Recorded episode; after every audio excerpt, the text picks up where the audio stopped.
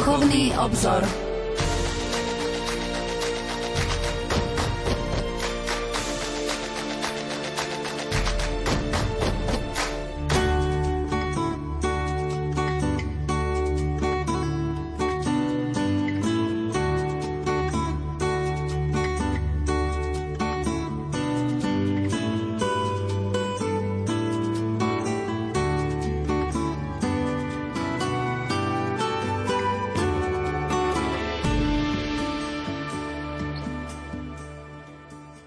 Modlitba zamiera zmierenie medzi národmi. Všemohúci Bože, voláme ťa našim mocom, pretože veríme, že sa skláňaš k nám ako k svojim deťom. Vieme, že túžiš potom, aby sme na zemi žili v pokoji a v Tvojej láske a posielaš nám Ducha Svetého, aby nám dával silu prekonávať hriech a vytvárať jednotu. Ty si darcom pokoja, preto nás láskavo vypočuj, keď ťa úpenlivo prosíme o miera pokoj vo svete. Aby všetci ľudia pochopili, že nik nemá právo dosahovať svoje záujmy násilím a nenávisťou. Aby kvôli sebectvu niekoľkých nemuseli mnohí utekať z vlastného domova aby zodpovední bránili slobodu a dôstojnosť všetkých ľudí, aby nikto netrpel pre svoju vieru a národnosť, aby navždy zmlkli zbranie, ktoré spôsobujú vyhasínanie nevinných ľudských životov. Prosíme ťa, Oče, za svetú zem, Irak, Sýriu, Ukrajinu a všetky krajiny, ktorých človek bojuje proti človeku, brat proti bratovi. Nech odpustenie zvíťazí nad nenávisťou a pomstou, pokoj a mier nad každým konfliktom, ochrana ľudského života nad ekonomikou a vidinou bohatstva. Nech tvoj duch premôže tvrdosť ľudských srdc. O to ťa prosíme na príhovor sedem bolesnej Pany Márie Kráľovnej pokoja, skrze Tvojho Syna Ježiša Krista nášho Pána, ktorý nám otvoril cestu do kráľovstva väčšného pokoja. Amen. Touto modlitbou za miera zmierenie medzi národmi otváram prvú reláciu v mesiaci august, reláciu Duchovný obzor. Naším a vašim hostom je profesor Anton Adam, ktorý prednáša v kňazskom seminári svätého Gorazda v Nitre a je kňazom Bansko-Bystrickej diecézy. Pán profesor, požehnaný útorkový večer. Ďakujem pekne za privítanie Rádiu Lumen Podobne prajem vám, všetkým, ktorí sa podielili na príprave tejto relácie, požehnaný letný čas. Nachádzame sa už v druhej polovici letných prázdnin, tak ako vy prežívate tieto dni, možno aj oddychu, dovolenky, ale aj práce? Áno, je to tak späté, oddych, práca, dovolenka, pochopiteľná vec. Sú to dni, v ktorých je priestor pre duchovno, možno intenzívnejšie ako po iné časy. A pochopiteľná vec, že aj taký oddych, ktorý nie je iba nejak pasívny, ale aktívny, pretože je dobré zapojiť aj telo do spôsobu oddychovania. Takže Nesťažujem sa, až možno na niektoré tie dni, kedy sme mali vysoké teploty, ale asi to je problém viacerých ľudí, nie iba môj. Pre mňa by ten ideálny čas naozaj mohol byť pri tých 25-27 stupňov, ale čo je od pána je dobre a tak s tým sa chceme vždy nejak popasovať a verím, že aj tento letný čas nám pomôže prehlbiť naše vzťahy vlastne k pánovi. Počas eh, letných mesiacov máme také oddychové témy, hovoríme o marianských sviatkoch. Minulej relácii sme rozprávali o marianských sviatkoch v mesiaci júl, teraz budeme hovoriť o marianských sviatkoch v mesiaci august. Mali ste možnosť zúčastniť sa aj na nejakej púti marianskej? Na marianskej púti ako takej som síce nebol, ale absolvoval som niekoľko tak povediať, výjazdov za duchovnými cieľmi. Aj ako teda kazateľ môžem spomenúť, že som e, na škapuliarsku pánu Máriu na pozvanie dôstojného pána prácu farnosti v Tekovských Nemciach bol vlastne tam ako kazateľ, celebrant. A už keď som možno prítom, tak, tak, tak takú úspevnú vlastne príhodu, čím chcem pozdraviť aj, aj pútnikov škapoleckej pani Márie. Som v úvode sa tak zamýšľal nad tým, že mm, a to je isté to, čo súvisí aj s našou témou, lebo hovorím o pane Márii, tak som rozprával, že pána Mária má mnoho titulov. Poznám pánu Máriu Levodskú, ja neviem, Trnavskú, pánu Máriu Šaštínsku, Guadalupskú, pánu Máriu Lurdskú a som povedal takú rečnickú otázku, že no, ktorá tá pána Mária je asi tak najlepšia.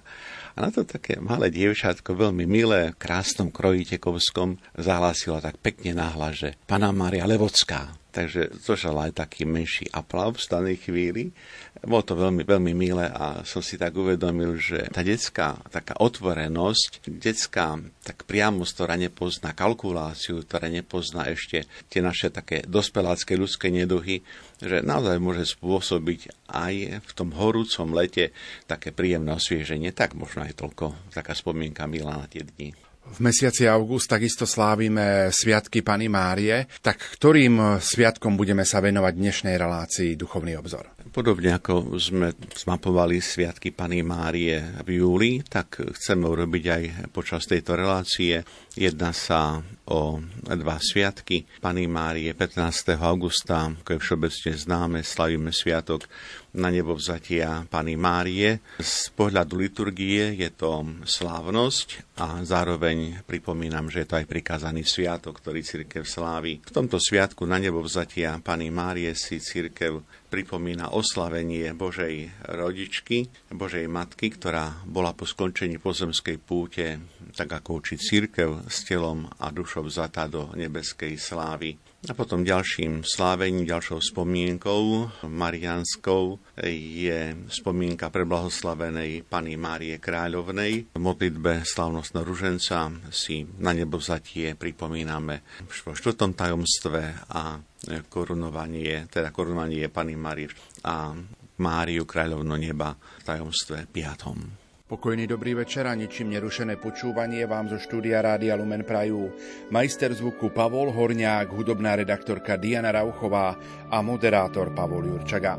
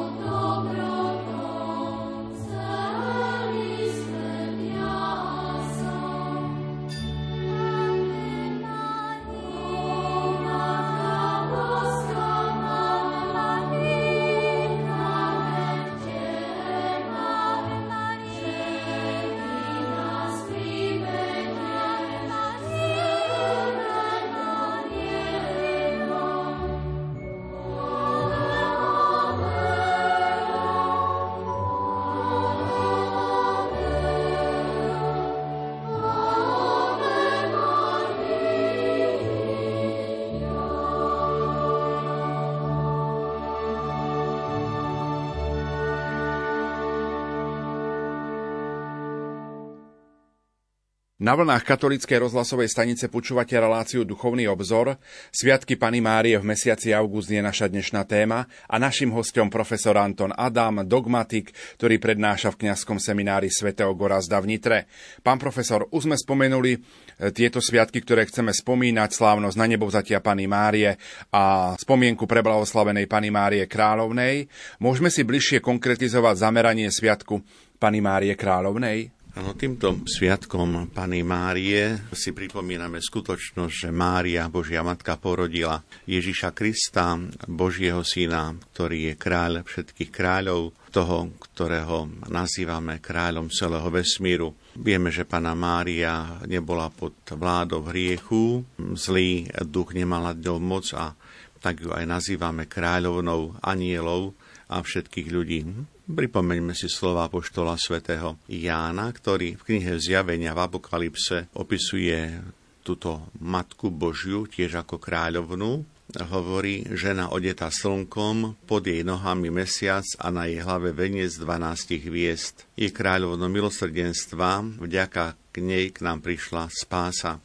Môžeme ešte spomenúť, že vlastne Mária ako kráľovná, jej predobrazom je kráľovná Ester v starom zákone, ktorá tiež prosí za ľud u kráľa a keď sa pýta kráľ Ester, čo si žiada pre svoj národ, tak hovorí a odpovedá jednoznačne záchranu. záchranu.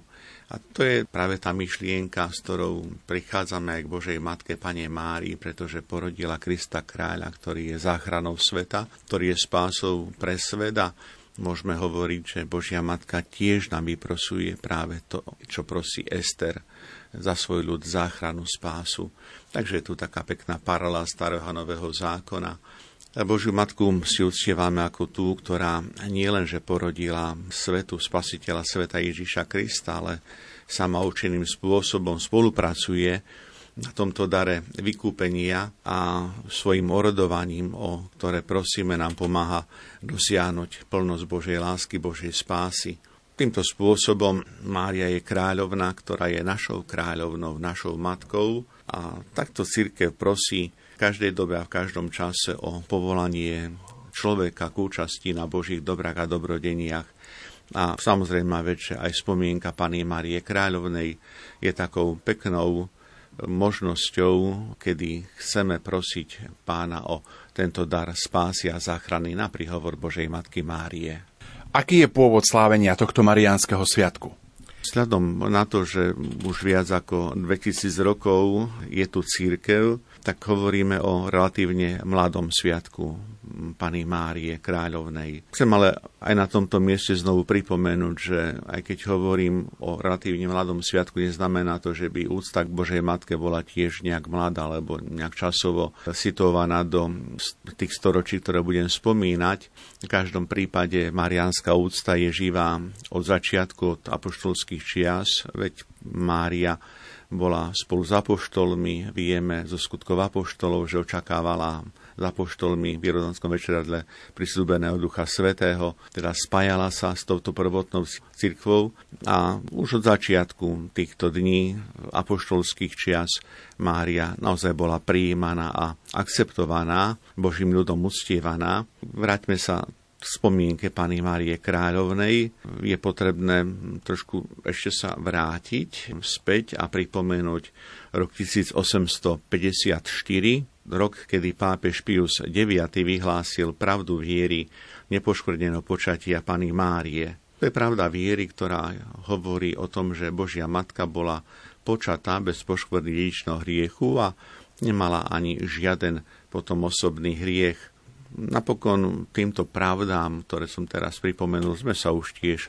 niekoľkokrát venovali v minulosti na vlnách Rádia Lume, a teda pri našich reláciách keď bolo vlastne z té výročie vyhlásenia tejto dogmy, písal sa za rok 1954 a v tomto roku pápež Pius XII na vtedajší sviatok materstva preblahoslavenej Pany Márie 11. októbra vydal encykliku a celý regínam, teda kráľovnej neba. Encyklika ako taká, dá sa povedať, že tak srňa mariológiu pápeža Pia XII, tak ako učí o Márii. Je to krátka encyklika, je to ale veľmi obsahovo bohatá encyklika. Žiaľ, nemáme ju v slovenskom preklade, ale je dostupná v iných jazykoch.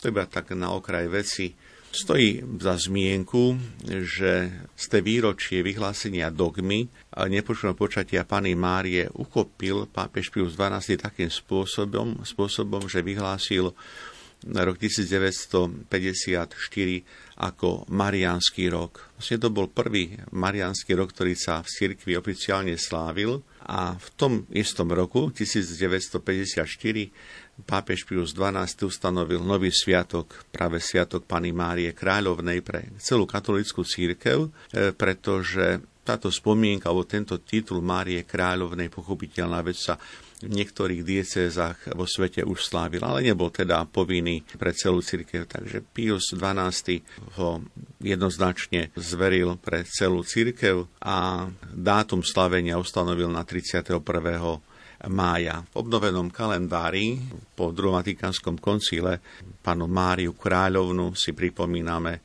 22. augusta, ako je dobre známe. Vďaka práve koncilovej reforme, ktorú som spomenul po Vatikánskom koncile, sa slaví tento sviatok Pany Márie Kráľovnej po sviatku na nebo vzatia Pany Márie. Má to svoj význam, aj teologický význam, aj trošku tak e, teologicko-praktický dosah práve tým, aby sa zdôraznilo úzke prepojenie medzi Máriou, Matkou Božieho Syna, kráľovnou a skutočnosťou jej oslávenia v nebi. Spomenul som pred chvíľkou, a my sa k tomu ešte vrátime, pochopiteľná vec dnešnej relácii, že pána Mária bola po skončení pozemskej púte vzatá s telom a dušou do nebeskej slávy. To je práve ten aspekt toho vyjadrenia, zdôraznenia že Mária je kráľovná, ktorá je kráľovnou vlastne všetkých a je kráľovnou aj v tom zmysle slova, že je kráľovnou anielov a svetých v nebeskom kráľovstve. V konštitúcii Vatikánskeho koncilu Lumen Gentium čítame tieto slová. Nepoškvrnená panna, uchránená od akejkoľvek škvrny dedičného hriechu, bola po skončení pozemského života vzatá s telom i dušou do nebeskej slávy a pán ju povýšil za kráľovnú vesmíru, aby bola plnšie pripodobnená svojmu synovi. No a v súvislosti práve s ustanovením sviatku Pany Márie Kráľovnej ešte môžeme spomenúť, že pápež Pius XII 11. novembra roku 1954 korunoval rímsky milostivý obraz v chráme Sancta Maria Maggiore s názvom Salus Populi Romani. Stretávame sa častejšie v poslednom období s týmto obrazom alebo s pojmom tohto obrazu, tak aspoň niekoľko slov poviem, čo znamená tento obraz alebo lepšie povedané je to ikona Saulus Populi Romani, to je preklade ochránkyň, alebo tiež presnejšie možno ešte hovoriť zdravie spása rímskeho ľudu.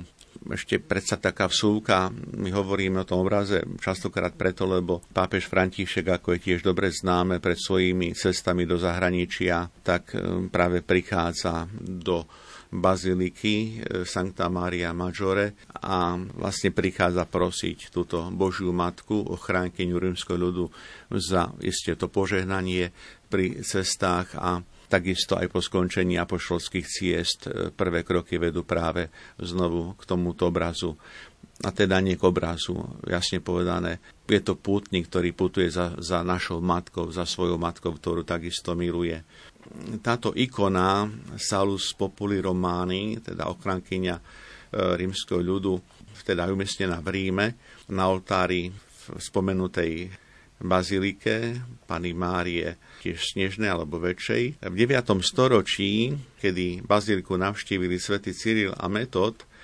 bola ikona umiestnená pri dverách chrámov baptistéria.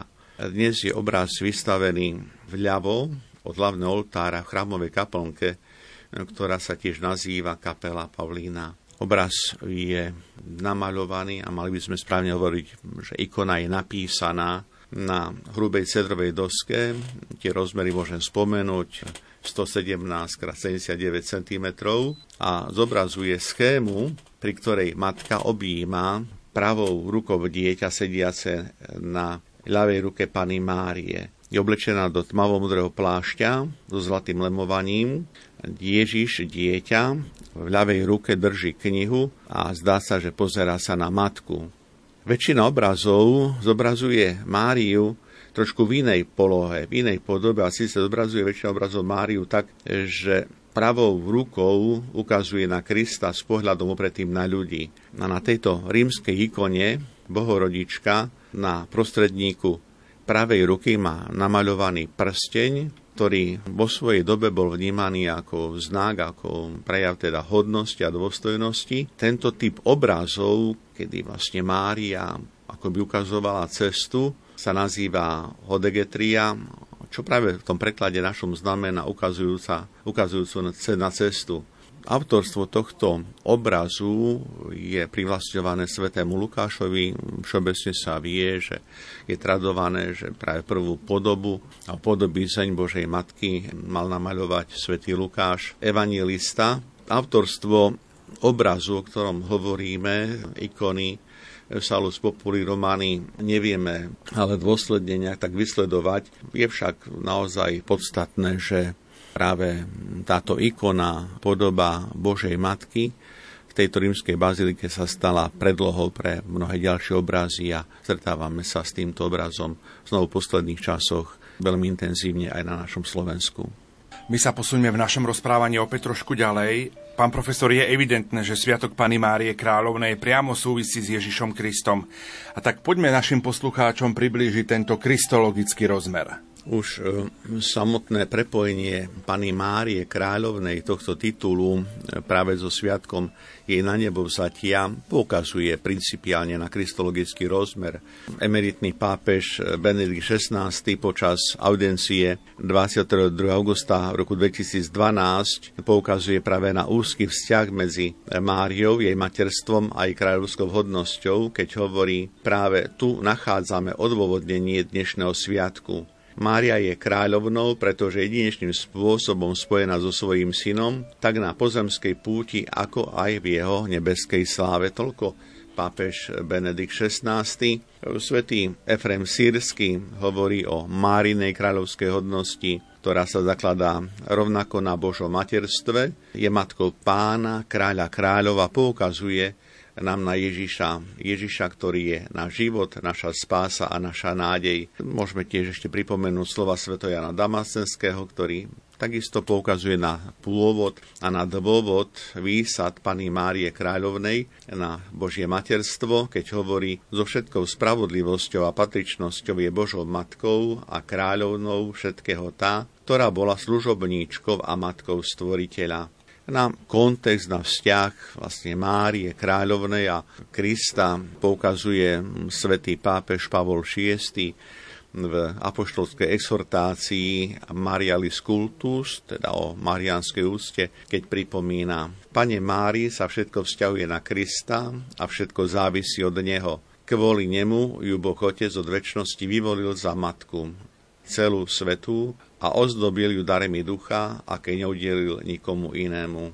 A my si v kontexte týchto slov položme naozaj otázku, čo znamená vôbec titul Pana Mária Kráľovná, pretože je jednoduché o tomto titule rozprávať, je pomerne jednoduché ho opakovať, aj povedzme litaniach loretánskych, ale čo naozaj znamená tento titul Mária Kráľovná? To nie je iba jeden z mnohých titulov, ktorými označujeme Božiu Matku. Treba si uvedomiť, že kráľovský titul je vyjadrením práve vnútorného spojenia so synom, s Ježišom Kristom. Tak ako Kristus je kráľ neba i zeme, kráľ celo vesmíru, čo nám zvlášť pripomína sviatok Krista kráľa, ktorý slavíme poslednú nedelu v cirkevnom roku, tak e, v ťažkých chvíľach, situáciách života sa obraciame na Božiu Matku a zverieme sa jej pod ochranu, prosíme ju o orodovanie, o príhovor, aby nám vyprostila potrebné milosti, tak pre nás jednotlivcov, ako aj pre náš národ a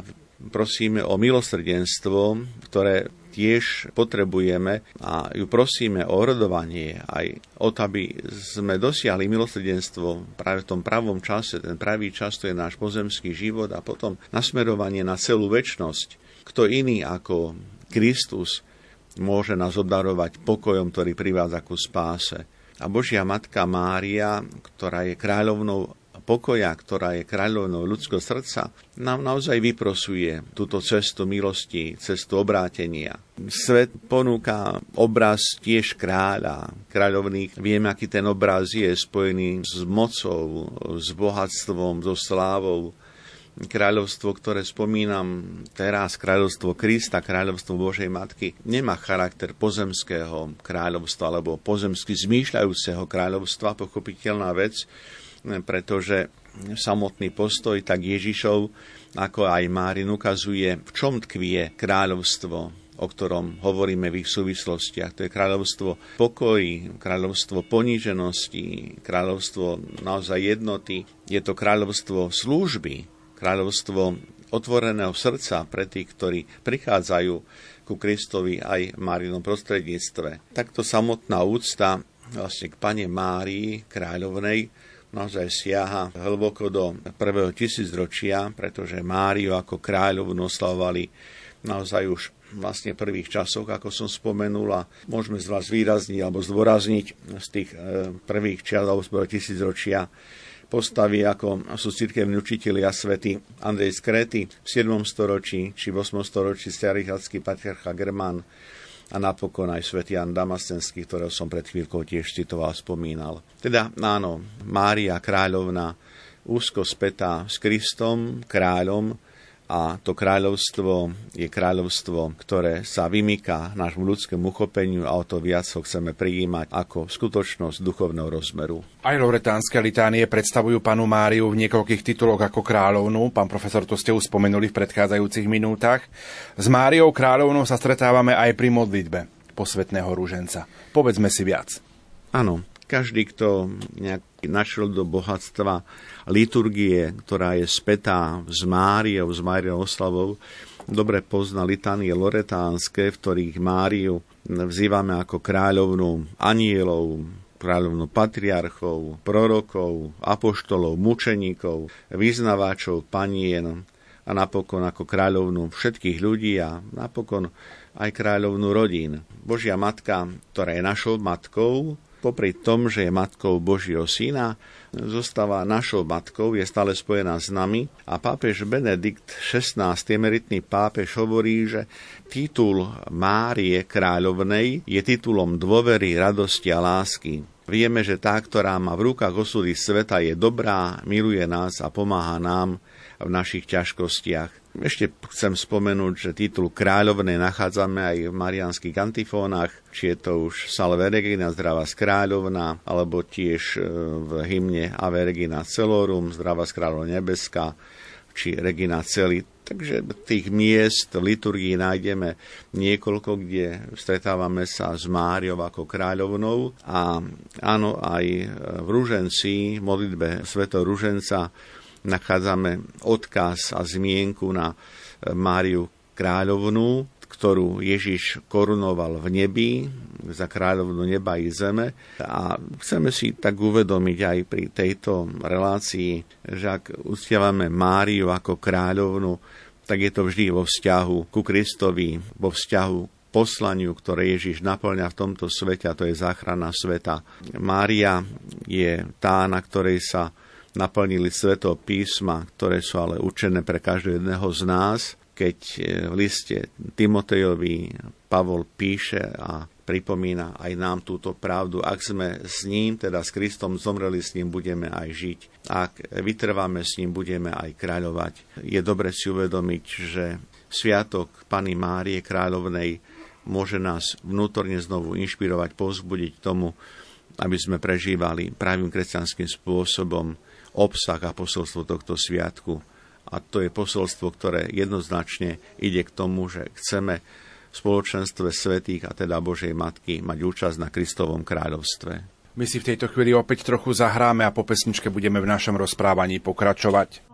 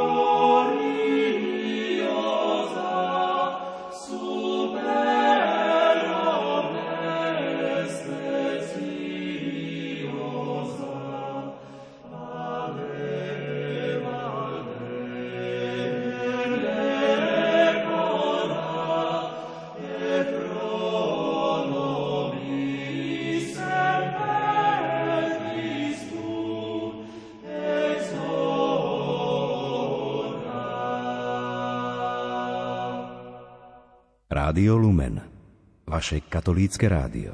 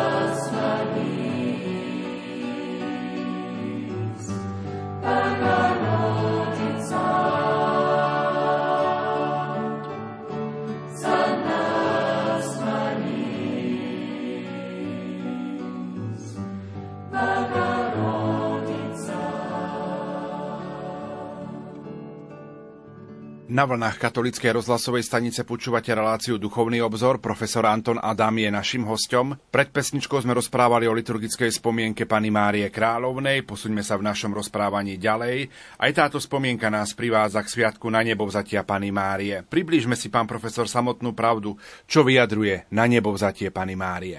Pred eh, niekoľkými minútami som spomenul, že mariánska úcta vo svojom jadre je naozaj úctou od prvých kresťanských čias. A keď v rámci e, rozvoja liturgie hovoríme o rôznych mariánskych sviatkoch, rôznom období, predsa podstatnou pravdou zostáva skutočnosť, že už prví kresťania od týchto prvých čias e, Ježišova matka, naša matka, Pana Mária, má svoje miesto v zbožnosti, má svoje miesto tak v tom ľudovom uchopení zbožnosti, ako aj teologickom vyjadrení v teologických spisoch. Táto úcta je veľmi zrejmá, keď si uvedomíme, že e, sa objavuje nie na začiatku na kresťanskom východe, veľmi intenzívne preniká aj na západ.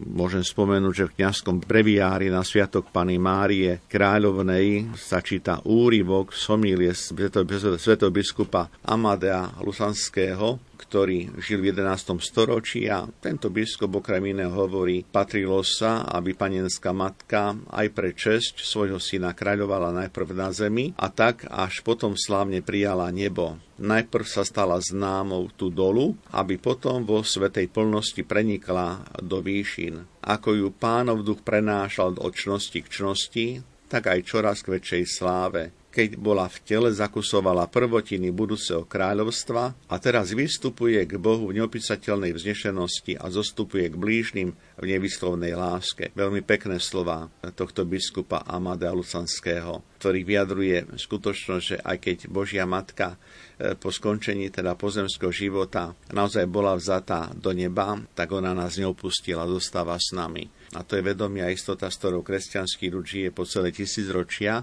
A aj preto sme tu, aj preto e, rozprávame o Pane Mári, aby to nebol iba čas, kedy prejde 60 minút relácie duchovný obzor, ale chceme sa znovu vnútorne, duchovne aj tak posilniť, možno aj inšpirovať, aby sme ako ľudia viery prežívali aj tento svoj čas o vedomí, že Božia Matka je stále prítomná v našom živote a je na mieste, aby sme ako synovia a céry k matke prichádzali, aby sme ju v tom dobrom slova zmysle mali odvahu vždy unúvať svojimi prozbami, pretože ona slúži alebo stojí v službe pre nás. Obsahom pravdy, ktorú sme načrtli, a teda pravdy na nebo vzatia Pany Márie, je istota, ktorú už pred chvíľkou citovaný biskup Amadeus vyjadril, že Mária bola po skončení pozemskej púte, pozemského života vzatá s telom a dušou do nebeskej slávy. V tomto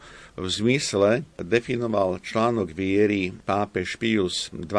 1. novembra roku 1950, keď e, hovorí, a tu citujem vlastne z konštitúcie, nepoškvrnená vždy panenská bohorodička Mária bola po završení svojho pozemského života s telom i dušou vzata do nebeskej slávy. To je pravda, ktorá definuje vzatie Pany Márie do neba. V súlade s naukou katolíckej cirkvi pápež Pius XII týmto spôsobom slavnostne predstavil a definoval na nebo vzatie Pany Márie ako pravdu, ktorú kresťania eh, vlastne verili a vyznávali znovu od prvých čias. Skutočnosť, že pravda na nebo vzatia Pany Márie je vyhlásená ako dogma, ako článok viery až v 20. storočí, roku 1950, nech nás nemýli, pretože to, čo bolo v živote cirkvi isté, nebolo spochybňované, ani zvnútra, ani zvonku, tak jednoducho častokrát nebolo slavnostným spôsobom definované. Je to 20. storočie, kedy znovu je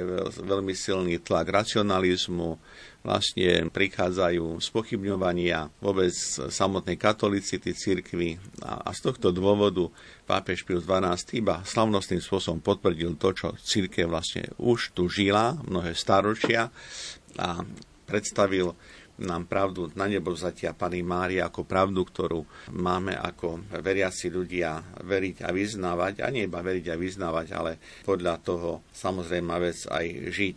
Aj mnohé cirkevné spoločenstva prijímajú pravdu, Pany Márie na nebo vzaté, keď nemajú definované výslovne ako, ako článok viery. Takže nie je to iba katolická církev, ktorá hovorí o na nebo vzatí Pany Márie, ale sú to aj ďalšie východné církevné spoločenstva, ktoré takisto majú aj slavenie Pany Márie na nebo vzatej a žijú v tejto pravde. Mal som možnosť uh, už trošku dávnejšie byť účastný práve na jednom takomto slávení na Ukrajine vo východnej, východnom cirkevnom spoločenstve práve pri slavení Sviatku Pany Márie na nebo vzatej a chcem naozaj sa význať z veľkého pohnutia, pretože takúto zbožnosť a, a nábožnosť, akú som videl v tomto spoločenstve, takto sa zažíva málo kedy.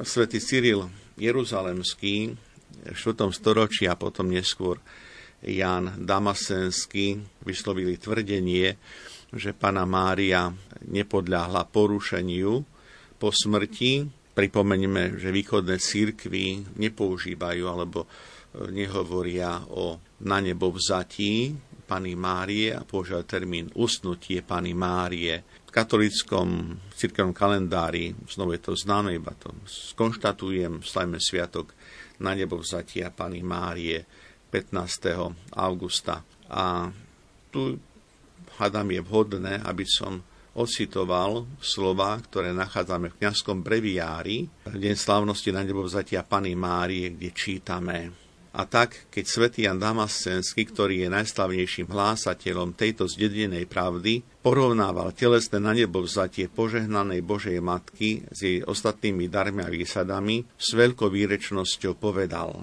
Patrilo sa, aby telo tej, ktorá si pri pôrode zachovala neporušené panenstvo, bolo aj po smrti uchované od akéhokoľvek porušenia. Patrilo sa, aby tá, ktorá nosila stvoriteľa v lone ako dieťa, bývala v Božích príbytkoch. Patrilo sa, aby nevesta, s ktorou sa zasnúbil otec, prebývala v nebeských komnatách. Patrilo sa, aby tá, ktorá sa dívala na svojho syna na kríži a nastavila hruď meču bolesti, od ktorého bola uchránená pri pôrode, hľadela na neho, aj keď sedí pri otcovi. Patrilo sa, aby Božia matka vlastnila to, čo má jej syn, aby ju celé stvorenie uctievalo ako Božiu matku a služobnicu. A svätý German Carihradský bol presvedčený takisto, že telo bohorodičky Pany Márie ostalo neporušené a na nebo vzatie Božej Matky zodpovedá nielen jej božskému materstvu, ale predovšetkým svetosti jej panenského tela. A tak svätý Germán Carianský hovorí, ty sa zjavuješ, ako je napísané v kráse, Tvoje panenské telo je celé sveté, celé čisté, celé Božím príbytkom a preto sa ani neskôr nemôže rozpadnúť na prach. Premenilo sa, keďže bolo ľudské pre vznešený neporušiteľný život. A to isté je živé a veľmi slávne, neporušené a účastné na dokonalom živote. A napokon jeden zo starých cirkevných spisovateľov hovorí, teda preslávna Matka Krista, nášho Boha Spasiteľa, darcu života a nesmrteľnosti, dostáva život od toho a v neporušiteľnom tele je naveky s tým, ktorý ju skriesil z robu a vzal k sebe, ako to vie iba on. Všetky tieto texty alebo slova, výroky sa opierajú naozaj o sveté písmo, ako o najlepší základ, z ktorého čerpáme. A keď rozprávame o tajomstve Márino na nebo vzatia, tak e, je zrozumiteľné, že hovoríme o veľkom tajomstve, ktoré presahuje náš rozum, ale zároveň vieme to rozumom prijať, lebo práve tento kristologický základ, z ktorého vychádza pravda, či už samotného titulu Pany Márie kráľovnej, alebo teda titulu Pany Márie na nebo vzatej, je naozaj spätá práve s Kristom, ktorý má vlastne pôvod v Márii, vzal si telo z Márie Pany, pre nás sa stal človekom a toto kristologické prepojenie je tak živé, že nám poskytuje dôvod uvažovať týmto spôsobom, ako sme predstavili si v týchto minútach. Hovoríme o na nebo vzati Márie, teologická terminológia pozná a používa výraz aj na nebo vstúpenie, napríklad na nebo vstúpenie pána. Môžeme upresniť, aký je rozdiel pri používaní týchto termínov, respektíve k čomu sa vzťahujú? Áno, v teologickom vyjadrení je niekoľko termínov, ktoré sú používané rôznym spôsobom, závisí od vlastne uhla pohľadu. Skôr ako odpoviem na túto otázku, povedzme, môžem spomenúť termín Ježiš skriesený a Ježiš z mŕtvych stalý. My sme o tom hovorili, tak iba to pripomeniem. Ježiš stal z mŕtvych. Tento termín Ježišo, Ježišovo z mŕtvych stania používame vtedy, keď rozumieme toto vyjadrenie ako skutočnosť, že Ježiš ako Boží syn, teda ako pravý Boh, vlastnou mocou teda vstal z mŕtvych. A k tej istej udalosti, alebo tú istú udalosť vieme pomenovať teologicky aj ako vlastne vzkriesenie a to vtedy, keď sa na Kristovo zmrtvý stane pozeráme tak povediať s očami alebo z uhľu pohľadu Otca. Lebo Otec, ktorý je od väčšnosti, od väčšnosti plodí syna, teda od väčšnosti je v jednote so synom, tak Otec akoby privádza znovu k životu svojho syna. A takisto je to teda aj s termínom vlastne na nebo vstúpenie a na nebo vzatie. Keď hovoríme o na nebo vzatí Pany Márie, tak e, jasne rozlišujeme a pokazujeme na skutočné, že Mária ako Božie stvorenie bola vzatá do neba. Bola vzatá do neba, pretože ona ako stvorenie nie je Bohom. To je to, čo, na čo často poukazujem, keď rozprávam Pane Márii. Mária napriek tomu, že sa stala Božou matkou, prijala Božie materstvo,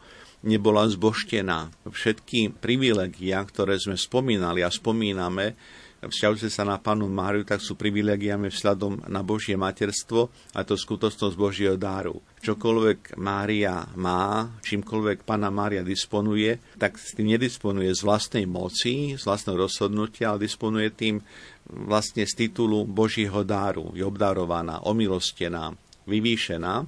Preto termín na nebo vzatia jasne ukazuje, že Mária bola inou, rozumejme to, Božou mocou pozvaná do nebeskej slávy, na strane druhej, áno, požaden termín na nebo vstúpenie, a to je termín, ktorý vlastne sa vzťahuje k Ježišovi z mŕtvych stalému, ktorý 40 dní po zmrtvých staní vystúpil do neba. A toto na nebo vstúpenie pána Ježiša je vyjadrením tej Božej moci, kedy Ježiš vlastnou mocou vystupuje do neba.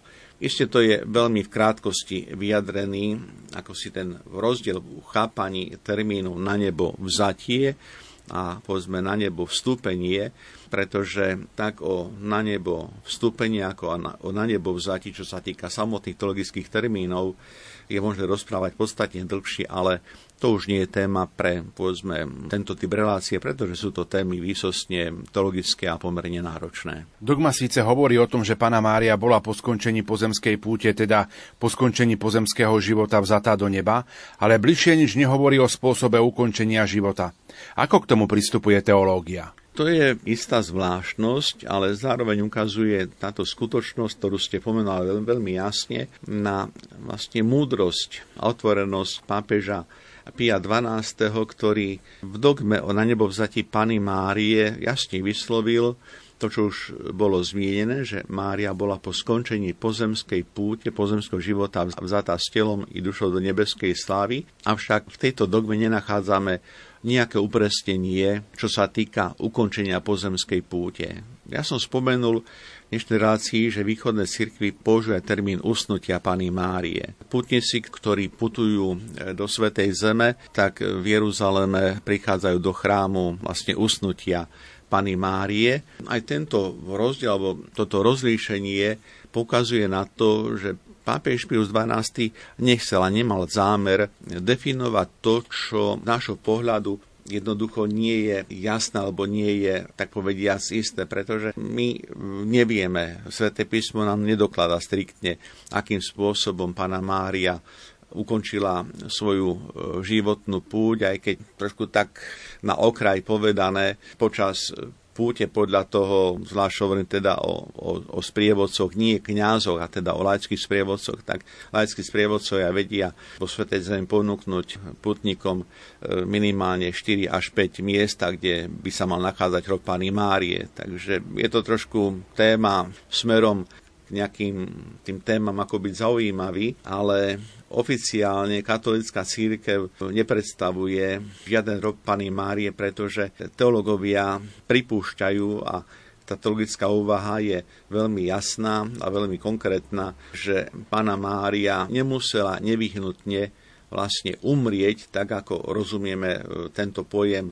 teda ukončenia pozemského života. Niektorí teologovia zastávajú názor o Márinej smrti a hovoria, že Mária mohla zomrieť podľa vlastne svedectva príkladu samotného Krista, ktorý je Božím synom a zomrel na dreve kríža a preto vlastne ako matka išla to istou cestou ako syn. Zase iný vzhľadom na privilégia a na skutočnosť, že Pána Mária bola uchránená dedič, dedičného hriechu, zastavujú názor, že Pána Mária neumrela, pretože jednoducho nemohlo jej telo podľahnuť porušeniu v hrobe. Teda tie názory sú rôzne, je ale potrebné zdôrazniť, že nie sú to názory, ktoré by boli v nejakom protiklade s naukou cirkvi práve z tohto dôvodu, že cirkev striktným spôsobom nekonkretizuje ukončenie pozemskej púte. Pius XII nechal prakticky týmto spôsobom také otvorené pole pre teológov, pre ich vyjadrenia. Dovolím si ale poznamenať, že z nášho pohľadu, aj keď hovoríme o na nebo vzatí Pány Márie, tak buďme tak vnútorne slobodne otvorení pre samotnú podstatu tejto pravdy, pretože podstata tejto pravdy naozaj netkvie v tom, či Pána Mária umrela alebo neumrela. To nie je podstatná otázka téma. Podstatná skutočnosť je, že Mária bola povýšená do nebeskej slávy. Toto je to, čím sa máme zaoberať. Aby nevznikol dojem aj z dnešnej relácie, že triviálnou podstatnou témou církvy je Mária umrela, neumrela. Buďme, buďme aj v tomto zmysle slova úplne slobodní. Boh má prostriedky na to, aby Máriu tým svojím spôsobom ktorý my nedokážeme ani dostatočne vyjadriť, ani pochopiť, aby jednoducho k nebeskej sláve ju mohol povýšiť. Tajomstvo na nebo vzatia Pany Márie je iste úzko prepojené s tajomstvom nepoškvrneného počatia Pany Márie. Ešte môžeme možno spomenúť niektoré výroky, ktoré sa viažú k tejto pravde na nebo vzatia Pany Márie, tak prvým, kto nastočivo kladie otázku, akým spôsobom Pana Mária ukončila pozemský život, kladie biskup v cyperskom meste Salamína, Epifániu zo Salamíny a tento teológ nachádza odpoveď v dvoch rovinách. A je to vlastne slovo, ktoré neskôr, tak povedia, spretlmočí Tokrenos Livias, ktorý hovorí, že patrilo sa, aby telo, ktoré nosilo Boha, preniknuté Bohom, nepodliehajú sporušeniu, zahrnuté Božím svetlom, bolo pozvidnuté do slávy spoločne s dušou milou Bohu. Argumentom pre na nebo vzatie Pany Márie s telom a dušou do nebeskej slávy je zvláštne puto s Kristom a z toho zodpovedajúce zachovanie jej tela od porušenia, teda od rozkladu. Ešte jedna veľmi dôležitá poznámka, lebo to je potrebné povedať a pripomenúť, zdôrazniť, že táto pravda na nebo vzatia Pany Márie, ktorá hovorí o na nebo vzatí s telom a dušou, pochopiteľná vec jasne hovorí o tele, ktoré je vlastne aké je oslavené. To znamená, Boh oslavil Božiu Matku práve v tom rozhodnutí ju povýšiť do nebeskej slávy a znovu už spôsob, ako Boh oslavuje či tak povediac, pretvára to marine telo, to je ďalšia téma, ktorej sa venujú teológovia a znovu presahuje aj možnosti, aj rámec tejto našej vlastne relácie. Pán profesor, čas našej relácie sa pomaličky naplňa. Také vaše záverečné slovo, ktoré by sme adresovali našim poslucháčom na začiatku tohto mesiaca august. Keď uvažujeme a uvažovali sme a určite ešte budeme uvažovať o živote Božej Matky, o tajomstvách, ktoré sa spájajú s jej životom, tak uvedomujeme si, že centrom dejín spásy je Ježiš Kristus. Kristus, ktorý prijal telo z Pany Márie, stal sa človekom, stal sa Božím baránkom, ktorý je obetovaný za nás. No a keď uvažujeme o Pane Márii, Božej Matke a mesiac august nám dáva znovu niekoľko príležitostí, tak chceme uvažovať a prežívať mystéria Božej Matky práve spojenie s Kristom. Aj samotný sviatok Pany Márie na nebo vzatej nám poskytuje také otvorený, otvorený priestor tomu, aby sme prežívali tajomstvo jej na nebo vzatia aj oslavenia vo vedomi aj toho našho povolania k oslaveniu nášho života e, v nebia. Je celkom samozrejme, že podľa vzoru Božej Matky a aj na jej príhovor prežívajme aj tento letný čas, ani iba tento mesiac, v ktorom máme panu Máriu kráľovnú a na nebo zatie Pany Márie. Prežívajme tento svoj čas, ktorý nám Boh dáva vo vedomí tej materskej ochrany a materského príhovoru radovania Pany Márie. Naozaj prajem všetkým, aby Mária mala také pevné miesto v živote našej viery. Viac sa do dnešnej relácie Duchovný obzor nezmestilo. Naším hostom bol profesor Anton Adam, ktorý prednáša v kňazskom seminári svätého Gorazda v Nitre. A za pozornosť vám ďakujú majster zvuku Pavol Horniák, hudobná redaktorka Diana Rauchová a moderátor Pavol Jurčaga. Do počutia. thank you